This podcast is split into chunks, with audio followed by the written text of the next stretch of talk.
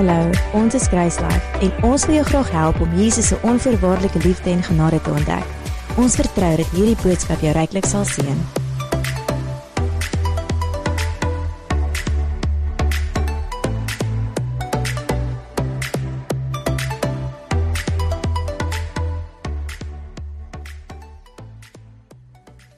My hart in die volgende tyd is om jou te help om te groei in jou verhouding met die Here, maar nie net in in waarheid in in 'n kennis nie, maar dat jy werklik sal groei om verhouding met die Here te hê, 'n werklike werklike lewendige ervaringsverhouding met God. Dat dit nie net iets is wat 'n kennis is nie en uh, baie van julle het obviously 'n verhouding met die Here en as jy reeds 'n goeie verhouding met die Here het, wil ek jou net versterk in die verhouding wat jy reeds het. Want baie keer uh is dit so met Christendom dat ons vat dit wat ons dit wat ons leer is baie keer net 'n kennis en dis nie iets wat actually transformasie bring uh in ons lewe nie. So as ek dink aan as ek nou vir jou moet sê ek het hierdie week 'n koek gebak en hierdie koek was amazing. Dis die goedkoopste, lekkerste koek wat ek nog ooit gebak het. Nou, ek het nog nooit koek gebak nie. So moenie vir my kom vra nie.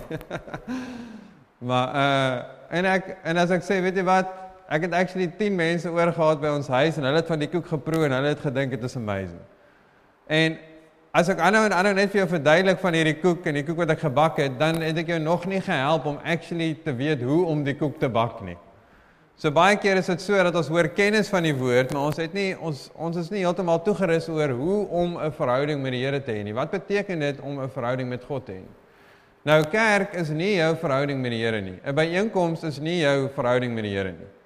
Niemand kan jou verhouding met met die Here namens jou hê nie. Uh kinderkerk is nie jou kind se verhouding met die Here nie. Uh, jy moet hulle help. Jy is die ouer, dis jou verantwoordelikheid om jou kinders te help en op te voed in die woord om hulle te help om 'n verhouding met die Here te hê. As jy dalk is hierdie goed om te deel om jou net om te help om te besef wat die gewig is op jou skouers as 'n ouer om jou kind te help om te groei in hulle verhouding met die Here.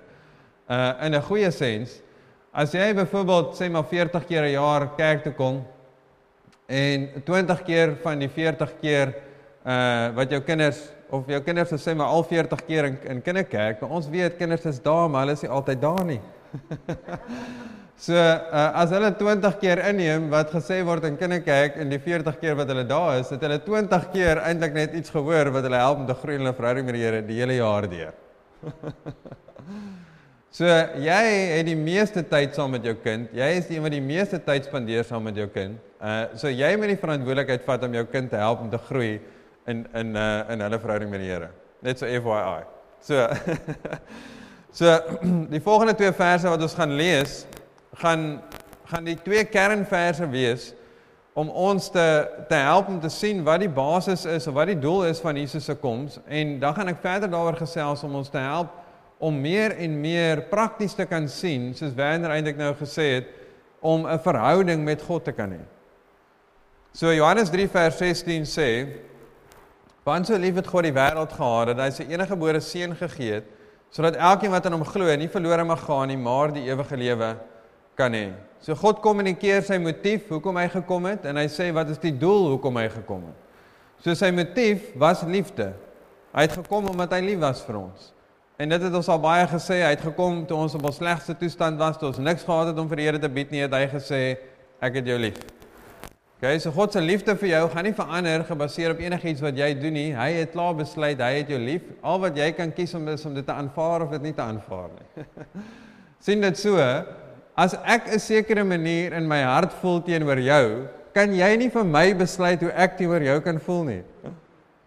Al wat jy kan besluit is om om te kies om dit te ontvang of dit nie te ontvang nie. Ons kan nie vir die Here besluit hoe hy oor ons moet voel nie. Hy besluit hoe hy oor ons wil voel. Ons is net die een wat kan sê, "Ja, dankie Here dat U lief is vir my." uh of ons is die een om te kies om dit te verwerp. Ongelukkig kies om dit te verwerp. maar as ons sien wat die doel van Jesus se koms was, obviously dat ons nie verlore gaan nie, maar dat ons die ewige lewe kan hê. Nou Die ewige lewe is nie net om vir ewig te kan lewe nie. Almal gaan vir ewig lewe afhangende van die besluit wat hulle hier op aarde maak, of vir ewig in die hel of vir ewig in die hemel. So wanneer Jesus hierso van praat van die ewige lewe, praat hy nie van die lewe eendag vir ewig nie. Wanneer hy praat hierso van die ewige lewe, dan sê Jesus vir ons, wat is die definisie van die ewige lewe? In Johannes 17 vers 3 en hy sê, en dit is die ewige lewe. So hy beskryf nou wat hierdie ewige lewe is en hy sê en dit is die ewige lewe dat hulle U ken die enige ware God en Jesus Christus wat U gestuur het. So die ewige lewe is om vir God te ken. Dis om En 'n ander manier om om te sê as mens iemand leer ken is om 'n verhouding met iemand te hê, is om 'n verhouding met God te hê. So as ons Johannes 3 vers 16 vat en ons sit daai deel in van uh die ewige lewe en ons sit die definisie van verhouding met God daarin, dan sê dit want so lief het God die wêreld gehad dat hy sy enige gebore seun gegee het sodat elkeen wat in hom glo nie verlore mag gaan nie, maar 'n verhouding met God kan hê. Nou, hierdie wat ek met jou gedeel het, is kennis. Dis kennis oor God. Hoe jy dit 'n werklikheid maak in jou hart om dit te amper maar om, om te sê om dit te bridge na verhouding toe is om die vraag te vra, wat beteken hierdie waarheid wat ek nou net gehoor het in my verhouding met God? Wat beteken dit vir my in my verhouding met God? As jy as jy daaraan dink en jy dink die doel, Jesus het 'n rede gekommunikeer hoekom hy gekom het. Hy het 'n doel gekommunikeer hoekom hy gekom het. So dit beteken daar's ander redes waarvoor hy nie gekom het nie. en daar's 'n 'n 'n daar's 'n ander doele waarvoor hy nie gekom het nie. Die die Fariseërs en die uh die Israel het gedink Jesus gaan kom en 'n koninkryk op die aarde kom vestig en kom heers as 'n koning. Hy het nie gekom vir dit nie. Jesus het nie gekom dat ons 'n stel reëls moet onderhou om reg te wees vir hom nie. Jy kan daaroor dink as jy begin dink oor wat beteken dit dat Jesus gekom het om 'n verhouding met my te hê. As hy verhouding met my wil hê, dan beteken dit hy wil verhouding met my hê. Dit beteken ek is goed genoeg om 'n verhouding met hom te hê. Dit beteken hy wil met my praat. Dit beteken ek gaan hom dan kan hoor want as dit net 'n uh, 'n one-way verhouding is waar hy praat en al wat ek kan doen is luister, dan is dit nie verhouding nie, dan is dit net kommunikasie. Dis net 'n boodskap deel. Verhouding beteken ek praat, die Here luister, die Here praat en ek luister. So as jy die vraag begin vra, wat beteken hierdie waarheid dat Jesus gekom het sodat ek sodat ek 'n verhouding met God kan hê, dan gaan jy jouself help om te sien hoe die waarheid van toepassing is op jou hart. En as jy dink daaraan dat Jesus het gekom om verhouding met ons te hê gebaseer deur sy genade en sy liefde en nie vir ons om die wet te onderhou nie. Nie vir ons om te kyk hoe heilig ons kan lewe om verhouding met hom te kan hê nie. Dink gou so daaraan aan 'n aan net 'n menslike aspek. Dat die die die die die wet van Moses is nie net die 10 gebooie nie, die 10 gebooie is die opsomming. Die wette is 613 wette. Nou as ek 'n lys het van 613 wette en vir jou sê dat uh dat on, as ons 'n vriendskap het, hoe sal jy voel as jy na my toe kom en jy weet ek het 'n lys van 613 wette om te kyk watter jy alles byhou wat bepaal hoe goed ons verhouding gaan wees. nee, nee waar gaan jy tyd kry om al 613 te kan onthou? 'n Verhouding kan nie daar is jy kan nie verhouding hê in daai konteks nie. Jy kan net verhouding hê wanneer dit gebaseer is op God wat sy genade vir ons aanbied en ons dit net vrylik kan ontvang om te weet dat ons reeds goed genoeg is. So wanneer ons waarhede hoor, wanneer ons waarhede lees, dan bring ons dit terug na wat beteken hierdie waarheid in my verhouding met God? Wat beteken dit vir my? Wat beteken dit vir jou as God sê want so lief het God die wêreld gehad? Wat beteken dit vir jou want as jy as jy dit net hoor as 'n kennis, dan hoor jy ja, want so God het lief die wêreld die wêreld gehad en die God dink aan almal anders of God het net die wêreld lief gehad. Jy dink nie persoonlik daaraan vir jou nie. As ek daaraan dink, want so lief het God die wêreld gehad, my gehad, dan dink ek, "Jesus Here, weet jy wat wat het ek al alles verkeerd gedoen? verkeerd gesê in my lewe." En as ek sê, "En die Here is steeds lief vir my," dan begin dit insink in my hart. Dan begin dit 'n werklikheid raak in my hart. Dan is dit nie net meer 'n boekkennis nie. Dan is dit 'n verhoudingskennis, 'n waarheidskennis uh vir my. So 1 Johannes 5 vers uh, 11 en 12 voordat ons die die vers lees as ek nou weer gesels oor die doel van Jesus se koms is verhouding met God. As ons begin vra vra oor die waarhede wat ons lees in die woord, gaan dit ons help om dieper en dieper te soek na antwoorde wat nog meer impak gaan maak op ons lewe. Byvoorbeeld, as ons die een vertaling in die Afrikaanse Bybel, die nuwe nuwe vertaling, vertaal Johannes 3 vers 16 uh die laaste stuk soos volg, dan sê dit uh dit sê uh maar die ewige lewe sal hê. Né? Nee? In die ou vertaling sê maar die ewige lewe kan hê. Nou as jy dink aan die woord sal net oor die algemeen, wat dink ons? Toekoms. Nee, ek sal dit hê eendag. En as jy woord dink aan die woord kan, dan dink jy aan ek kan dit nou hê. Ek kan dit hê. So as ons as ons die as ons begin vra vra oor verhouding met God, is dit soos okay, as die definisie van die ewige lewe is verhouding met God, is dit dan nou eendag of is dit nou? Wanneer kan ek hierdie verhouding met God hê? Want as jy dalk 'n nuwe vertaling lees, gaan jy dalk dink, ja, Jesus het gekom, my sonde kom sterf, ek gaan glo in hom en dan gaan ek 'n verhouding met die Here hê. Eendag.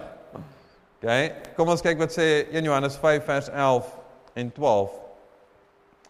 En dit sê en dit is die getuienis dat God ons die ewige lewe gegee het en die lewe is in sy seun.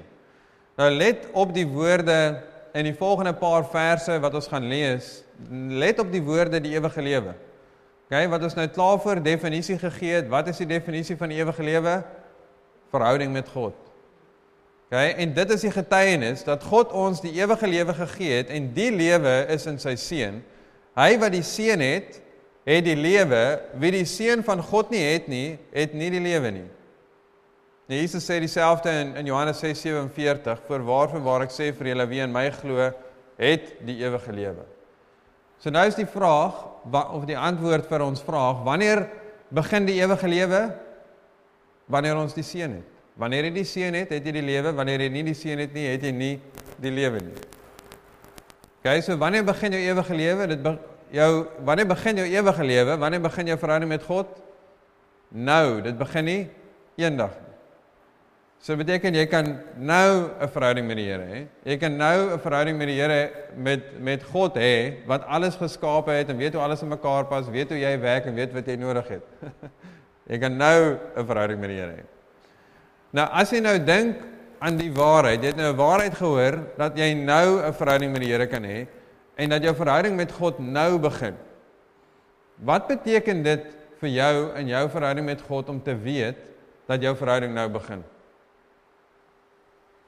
Wat se en dit is iets wat ek gaan ek kan 'n paar vrae vra vandag en jy moet verder daaroor gaan dink.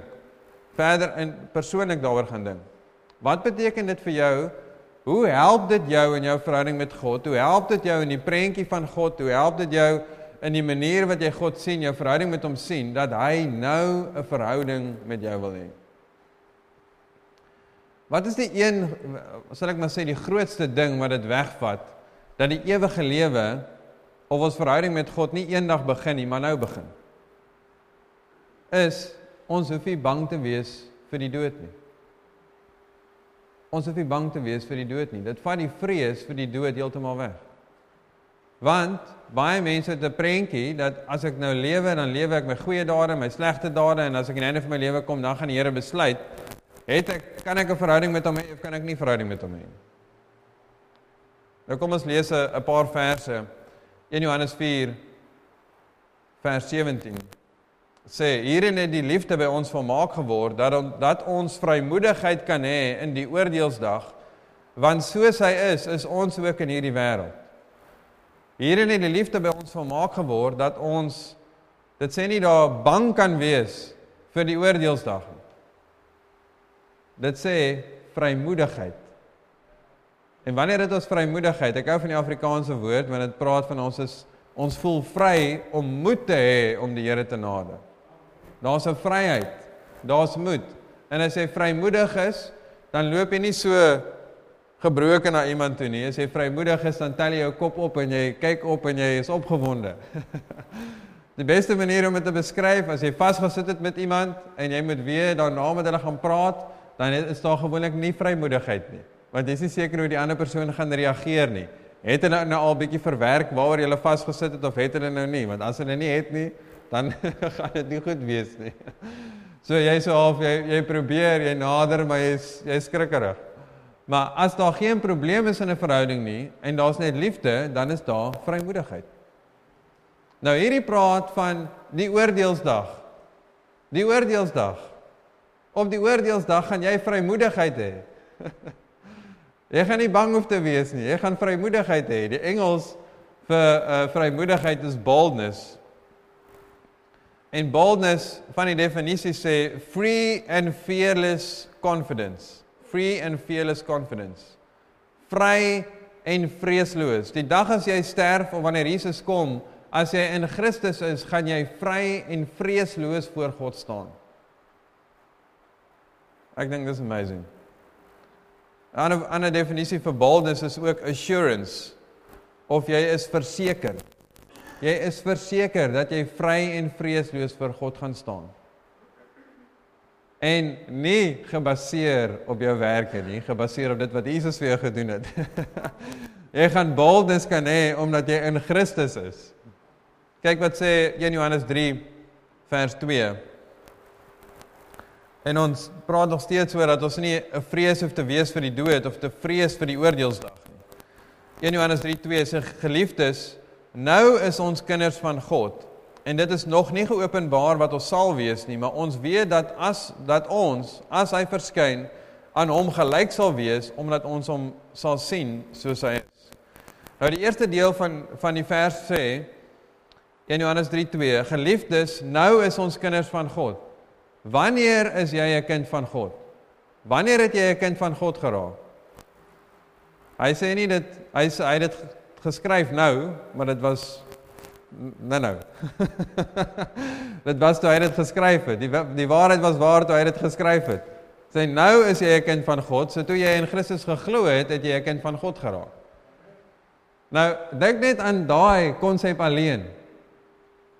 As jy klaar God se kind is, as jy dan sterf, gaan hy nou besluit of jy sy kind is of nie. moet hy dan nou nog besluit is hy sy kind of is hy nie sy kind nie. As jy sy kind is, is hy sy kind. Al wat gebeur wanneer jy sterf in hierdie lewe en jy gaan in die volgende lewe en jy kry 'n verheerlikte liggaam en toe sê almal van ons haleluja. Daar al al wat gebeur is ons gaan 'n verheerlikte liggaam kry. Jy is nou 'n kind van God. God gaan nie dan besluit in die oordeelsdag of jy 'n kind van God is nie, want jy is dit nou. Kyk wat sê die laaste deel. Kom ek lees maar weer die vers. Geliefdes, nou is ons kinders van God en dit is nog nie geopenbaar wat ons sal wees nie, maar ons weet dat as ons of dat ons as hy verskyn, as hy verskyn, as dit die wederkoms is, as Jesus kom, Wat gaan gebeur? En dan gaan nie wat is daai groot woord eskatologie. Eschatology is die Engels. ek het hierdie goed ook eers uitgevind in die laaste jaar of so. Dis uh die studie van die eindtye, nê? Nee? Wanneer dit die eindtye is. En hoeveel mense is bang vir wanneer Jesus kom en wat gaan gebeur? Jesus sê dit, as hy verskyn, wat gaan gebeur? As hy verskyn, aan hom gelyk sal wees omdat ons hom sal sien soos hy is. As Jesus kom, gaan ons aan hom gelyk wees omdat ons hom gaan sien vir wie hy is. Jy gaan vaskyk in wie God is en jy gaan onmiddellik verander soos wat hy is. Een uh uh dis eintlik die die 2 Korintiërs 3:18 vers wat ek vroeër genoem het. Jy gaan verander van glo in hierdie lewe verander ons van glorie tot glorie. Menende God is reeds in sy volheid, maar hoe meer ons ons denke vernuwe, hoe meer verander ons soos wat hy is. Maar wanneer hy kom, dan gaan ons weet soos hy is. dan is dit in 'n oomblik. Dan is dit nie nog wag en wat gaan gebeur en ek moet nou eers voor die Here staan en ek moet eers met die Here praat en hy gaan nou sy my sonde voor my uitlê en dan moet hy besluit wat gaan hy met my doen? Waartoe gaan ek gaan? Jy gaan eers 'n oomblik hê om dit te kan dink nie. die oordeel wat God die, die oordeel wat God op jou oor jou gaan oordeel is om te sê jy is my geregtigheid. Jy is in Christus. Jy is my kind. Party mense het 'n prentjie, as jy nou dink daaraan, die ewige lewe is om 'n verhouding met God te hê. is om 'n verhouding met God te hê. Party mense dink dit is so eendag as ek sterf dan gaan die Here vra, het ek 'n verhouding met jou of nie? ons weet ons hy sê dit in Matteus 7 van die valse profete. Maar obviously hoe jy 'n valse profeet meet is aan hulle vrug. Is as jy 'n valse boodskap dra. So ons hoef nie ons hoef nie bang te wees vir Matteus 7 wat sê die Here gaan sê ek het jou nie geken nie. As jy in Christus glo, dan is jy sy kind. Dis die enigste vereiste om wedergebore te raak, om te glo dat Jesus God is en dat God hom uit die dood uit opgewek het. So eendag wanneer Jesus kom of wanneer jy gaan sterf, gaan jy net in 'n oomblik soos God wees. Dan gaan nie hierdie oordeel wees, doem doem doem. Kom staan jy voor my troon. Dan gaan nie Dan gaan nie dit gaan nie vrees wees nie. Jy gaan vrymoedigheid hê. En hoekom gaan jy vrymoedigheid hê? Want dit wat jy gaan sien, gaan jou nie bang maak nie. Dit wat jy gaan sien, gaan jou nie bang maak nie. Amen. Kyk in die volgende vers, Johannes 5 vers 24. Hoe vat dit saam? Ons het nou gepraat oor die ewige lewe en ons het gepraat oor oordeel. Wat gaan gebeur in die oordeelsdag? Kyk hoe mooi van hierdie vers al twee daai konsepte saam. Dit sê voorwaar vir waar ek sê vir julle wie my woord hoor en hom glo wat hy ges, wat my gestuur het, het die ewige lewe en kom nie in die oordeel nie, maar het oorgegaan uit die dood in die lewe. Kom nie in die oordeel nie en jy het klaar gegaan van die dood na die lewe. Jy het klaar gegaan van die dood na die lewe. Ons gaan nie in die oordeel kom nie, want ons is in Christus. Kyk wat sê Hebreërs 2 vers 14 en 15. Hierso praat dit weer uh van Jesus wat die die die dood oorwin het. Sê aangesien die kinders kinders dan vlees en bloed deelagtig is. So hy sê maar net ons wat mense is, dan sê hy hy het ook mens geword. Aangesien die kinders dan vlees en bloed deelagtig is, het hy dit ook op dieselfde manier deelagtig geword. So hy het ook 'n mens geword. Sodat hy deur die dood hom tot niet kon maak wat mag oor die dood het, dit is die duiwel. Sodat hy deur sy sterfte die vyand kon oorwin. Hoekom? Vers 15. En almal kon bevry wat hulle hele lewe lank uit vrees vir die dood aan slawerny onderworpe was. Jesus het reeds gekom om ons vry te maak van die dood. Hy het reeds gekom om ons vry te maak van die vrees van om te sterf. Nou ek glo almal van ons wil 'n vol lewe lei en almal van ons wil 'n verskil maak met ons lewe. Maar die dag kom wanneer jy gaan sterf, hoef jy nie bang te wees nie. jy hoef nie bang te wees nie, want jy is reeds God se kind. Jy is reeds in sy koninkryk. So as ons vra hoe beïnvloed hierdie waarhede my verhouding met God, dan beteken dit hoe hoe beïnvloed hierdie hierdie waarheid om te weet dat ek nie bang hoef te wees vir die dood nie my lewe nou. Dit beteken ek hoef nie nou bang te wees vir die Here nie. Ek hoef nie nou te vrees vir die Here nie. En iemand wat lewe, wat nie bang is vir die dood nie, is iemand wat gou vir dit. Iemand wat voluit lewe. Want hulle gee nie om dat whatever ek doen as dit my lewe gaan kos nie, ek is veilig by God. Ek is veilig by die Here. As jy as jy uitreik werk gaan doen in in uh, in die ooste, dan mag dit dalk jou lewe kos. Maar jy is reeds vry van die vrees van die dood want jy het Christus. Amen. So So hoe leer ons hoe leer ons om 'n verhouding met God te hê? Hoe soos Werner gesê het, soos hoe as ons kyk na na na die woord, hoe hoe het ons 'n verhouding met God? En die kort antwoord is deur sy woord. Deur sy woord. Dit is 'n kombinasie van die woord en die Heilige Gees, maar deur sy woord. Dis nie net die een of net die ander nie, dis beide. Maar Romeine 10:17 sê die geloof is dus uit die gehoor en die gehoor is deur die woord van God. Maar nou wil ek ander verse lees waar Jesus gepraat het met die met die met die fariseërs en hy hulle gehelp het om te sien hoe om die woord te gebruik om verhouding met hom te hê. Okay, nou ons gaan begin lees in Johannes 5 vers 37, maar net voor dit het Jesus gesê dat hy kan nie van homself getuig nie want anders is sy getuienis nie waar nie. Johannes die Doper het gekom van hom te getuig, sy werke het van hom getuig en sy Vader getuig van hom. So hy sê ek kom nie met my eie getuienis en sê dit is wie ek is nie. Hy sê ek het meer as dit uh om te getuig dat ek uit God gebore of dat ek uit God uit is en dat ek God is. In vers 37 sê hy en die Vader wat my gestuur het, uh hy het van my getuig. Julle het nog nooit sy stem gehoor of sy gedaante gesien nie en julle het sy woord nie as iets blywends in julle nie omdat julle hom wat hy gestuur het nie glo nie. Dan vers 39 en 40 sê: "Julle ondersoek die skrifte omdat julle meen dat julle daarin die ewige lewe het en dit is die wat van my getuig en julle wil nie na my kom om die lewe te hê nie." Nou hierso wat dit sê in vers 39, julle ondersoek die skrifte Die Nuwe Testament is nog nie saamgestel nie. Jesus is nou hierso besig om te praat. So wanneer hy hierso praat van die skrifte, dan praat hy maar net van die Ou Testament. Hy praat van Genesis, Exodus, die boek wat Moses, die profete, uh al die psalms in uh, uh almal saam.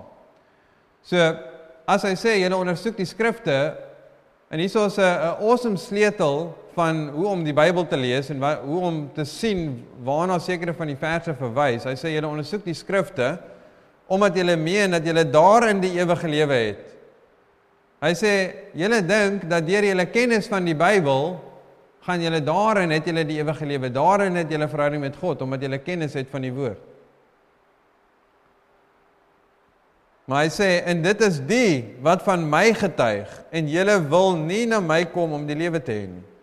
So hy sê Die woord, net 'n kennis van die woord is nie verhouding met God nie, maar om die woord te lees omdat dit wys na Jesus toe, is waar verhouding met God lê. So ons lees nie, ons lees die woord om om te sien waarna toe dit wys, na wie toe dit wys.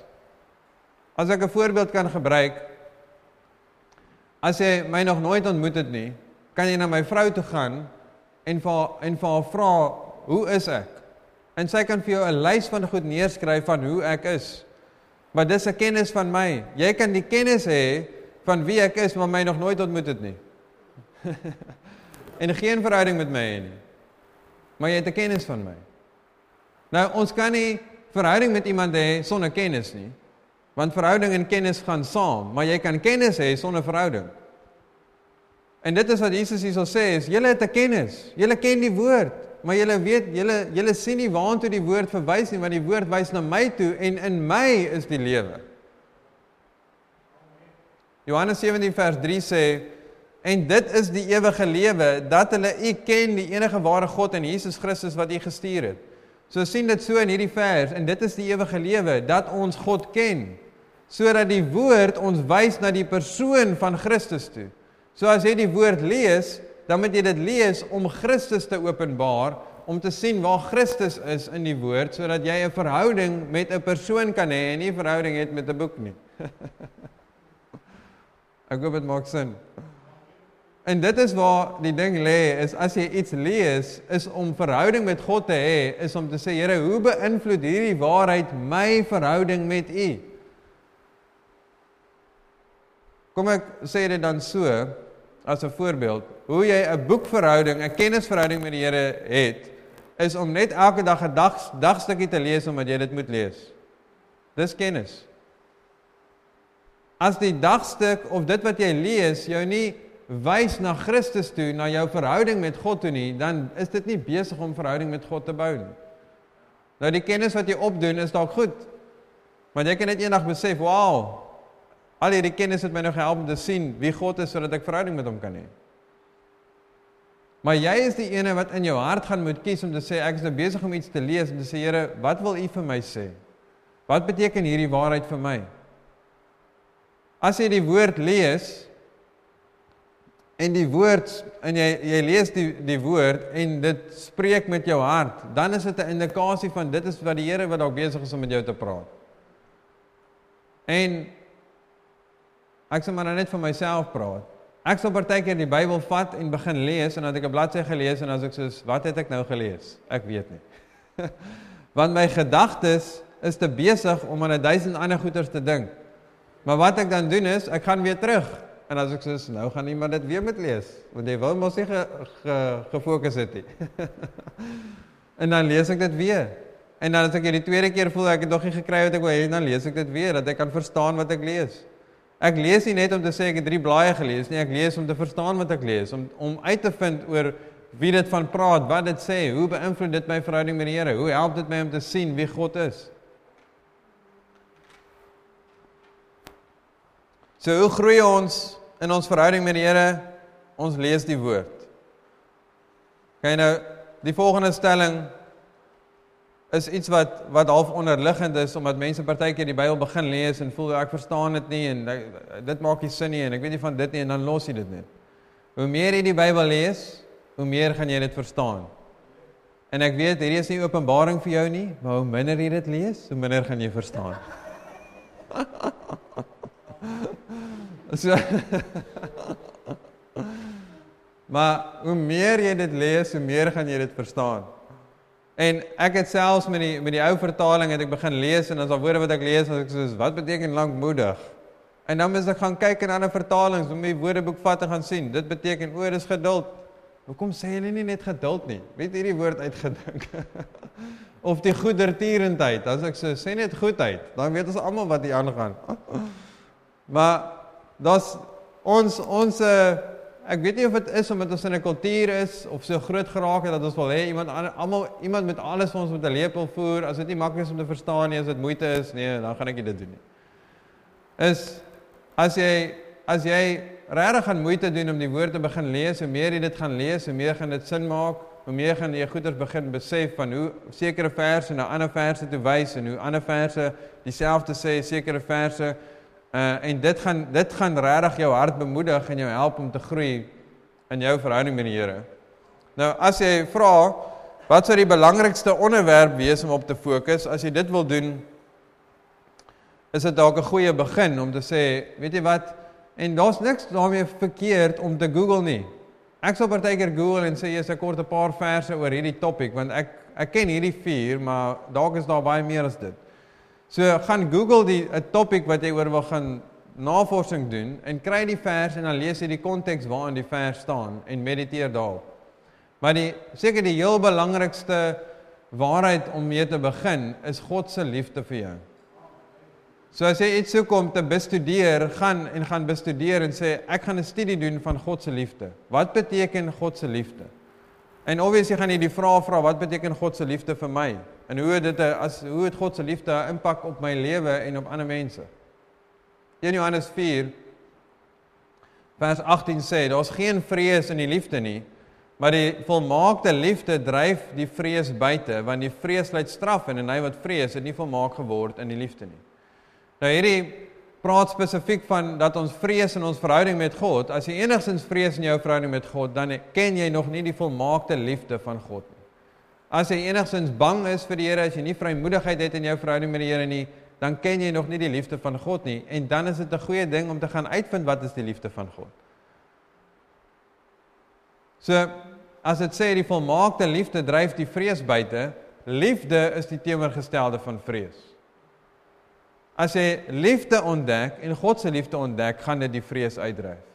'n Vrees vir die dood, 'n vrees vir jou toekoms, 'n vrees vir seker maar dalk 'n vrees vir spinnekoppe, ek is nog nie daar nie. Maar maar dit gaan jou dit gaan die vrees uitdryf, die vrees van bekommernis, die vrees van die sorges van hierdie wêreld, die vrees van die mis, misleiding van die rykdom, die vrees van hoe alles gaan uitwerk. Want jy weet God is lief vir jou en as God lief is vir jou, dan is hy die een wat jou hierdeur gaan help. Galasiërs 5 vers 6, die laaste deel daarvan sê, maar die geloof wat deur die liefde werk Kom ek lees die hele vers, want in Christus Jesus het nog die besnydenis, nog die onbesnydenis enige krag, maar die geloof wat deur die liefde werk. As jy daaraan dink, geloof is vertroue. So hoe meer jy weet hoe lief iemand vir jou is, hoe meer gaan jy hulle kan vertrou. Mense wat uh uh sê maar mense wat misdadigers is. Ons vertrou nie mense wat misdadigers is nie, want ons weet hulle is nie goed nie oor ons nie. Maar in vriendskappe, mense wat jy die meeste vertrou, is mense wat jy wat jy wat wat half die vertroue gewen het, wat jy uh, meeste hulle karakter ken as jy hulle bel in die aand, dan sal hulle jou help. Maar dit kom dit kom uit verhouding uit. Vertroue kom uit verhouding uit. Geloof kom uit verhouding uit. Geloof is 'n byproduk van jou verhouding met God. Geloof is nie iets wat jy moet gaan eers gaan haal of gaan opwerk of bou of iets nie. As jy 'n verhouding met die Here het en jy fokus op verhouding, gaan jy geloof hê. Want verhouding gaan fokus op God se liefde en wat beteken hierdie verhouding? Uh wat hierdie verhouding beteken? En obviously as jy 'n sterk verhouding het, dan vertrou jy die ander persoon. Dis obvious. In my in my vrou se verhouding, hoef jy nie vir my te vra uh vandag te vra is my vertroue sterk of is my vertroue min of moet ek dit nog gaan kry of moet ek dit elders gaan haal nie. dit is nie daar, maar dit is as gevolg van verhouding. So God wil 'n verhouding met jou hê. God wil 'n verhouding met jou hê. God wil 'n verhouding met jou hê. En ons gaan kyk verder in hierdie reeks en ek gaan in my hart is om is om jou regtig te help om 'n lewendige, kragtige verhouding met God te kan hê. En dat jou dat jy jou eie verhouding met God kan hê, want dit is wat God se hart is vir die kerk, dit is God se hart vir die mens, is dat almal hulle eie verhouding met die Here kan hê. En God het mense in plek gestel wat ons wat ons kan help om te groei in ons verhouding met die Here, maar help om die verhouding tussen jou en God om jou waarhede te wys sodat jy self 'n verhouding met die Here te kan hê. Amen. Amen. Dankie Here dat ons net kan weet vandag Here dat U gekom het die doel hoekom U gekom het was sodat ons verhouding met U kan hê. En dankie dat U in hierdie week net vir ons waarheid wys wat ons gaan help dat ons meer kan sien wat hierdie verhouding met U beteken. En dat ons die wanneer ons die woord lees, wanneer ons dalk 'n boodskap luister dat ons die vraag kan vra, wat beteken hierdie waarheid in my verhouding met U? Dankie dat U Heilige Gees dit vir ons oopbreek en net 'n werklikheid maak in ons harte. Dankie dat elkeen van ons goed genoeg is om verhouding met U te hê. En dankie dat soos wat ons groei in hierdie liefde, in hierdie verhouding wat ons het, Here, so gaan dit alle vrees uitdryf om te fokus op die vrees, om te fokus op die bekommernis en hoe om dit weg te kry, gaan dit nie wegvat nie. Hoe dit weggaan is deur God se liefde. Dankie Here dat u krag bo alle dat u liefde, u krag bo alle mag, bo alle owerheid is, Here, bo alle leuns is. Dat u krag uitgestyg het bo alle leuns en dat u wanneer ons u waarheid hoor, dit enige seer gesond maak enige leen verpletter dat daai leen nie meer 'n houvasheid op ons hart nie. En dat ons werklik nou verhouding met U sal ontdek, nie eendag nie. Dat ons U nou sal leer ken. In Jesus naam.